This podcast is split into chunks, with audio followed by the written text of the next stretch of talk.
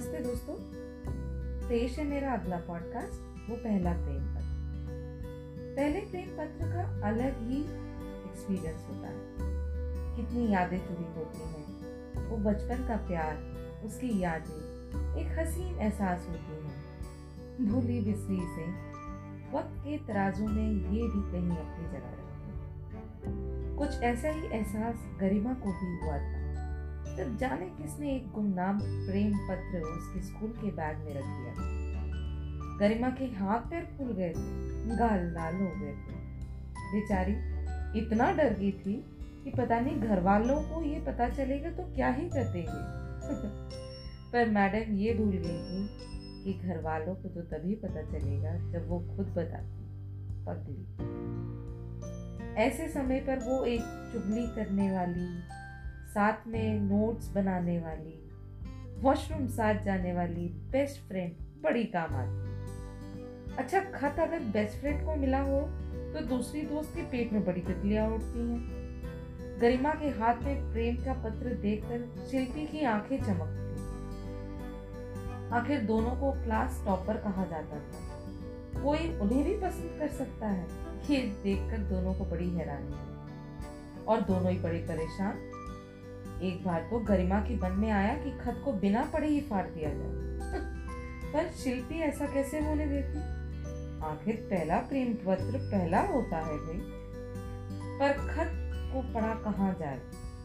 कहा तो उनकी सहेलियाँ? जो कहीं मन ही मन में दोनों की आइडल थी। जो इतनी आइडल थी कि पढ़ाई लिखाई छोड़ करके एक के बाद एक बॉयफ्रेंड घुमा रही थी। खुलेआम, और कहा ये दो? तो जोग्राफी के पीरियड में बच्चियों द्वारा ये डिसाइड हुआ कि वॉशरूम में जाकर खत को खोला जाएगा।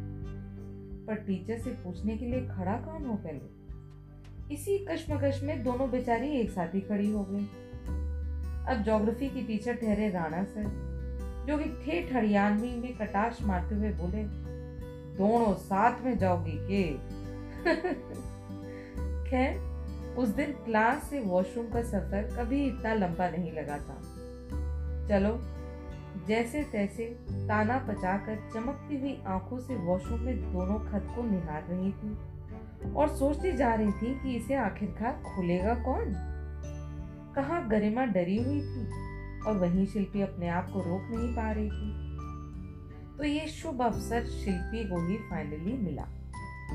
आखिर बेस्ट फ्रेंड थी गरिमा की धड़कनें तेज हो गई। बेचारी अपने दुपट्टे को उंगलियों में नर्वसनेस में घुमाती जा रही थी। प्रिय गरिमा, प्यार दो तरीके के होते हैं, एक तरफा और दो तरफा। अच्छा दोनों सोच में पड़ गई। तुम मुझे चाहो या ना चाहो, पर मैं तुम्हें चाहूँगा। बस फिर क्या? पूरा खत पढ़कर दोनों खूब हँसी।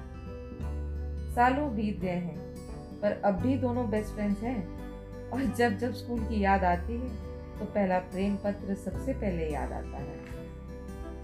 लाइफ में हर चीज़ का एक फ़र्स्ट टाइम होता है, और वो एहसास हमेशा स्पेशल रहता है। धन्यवाद।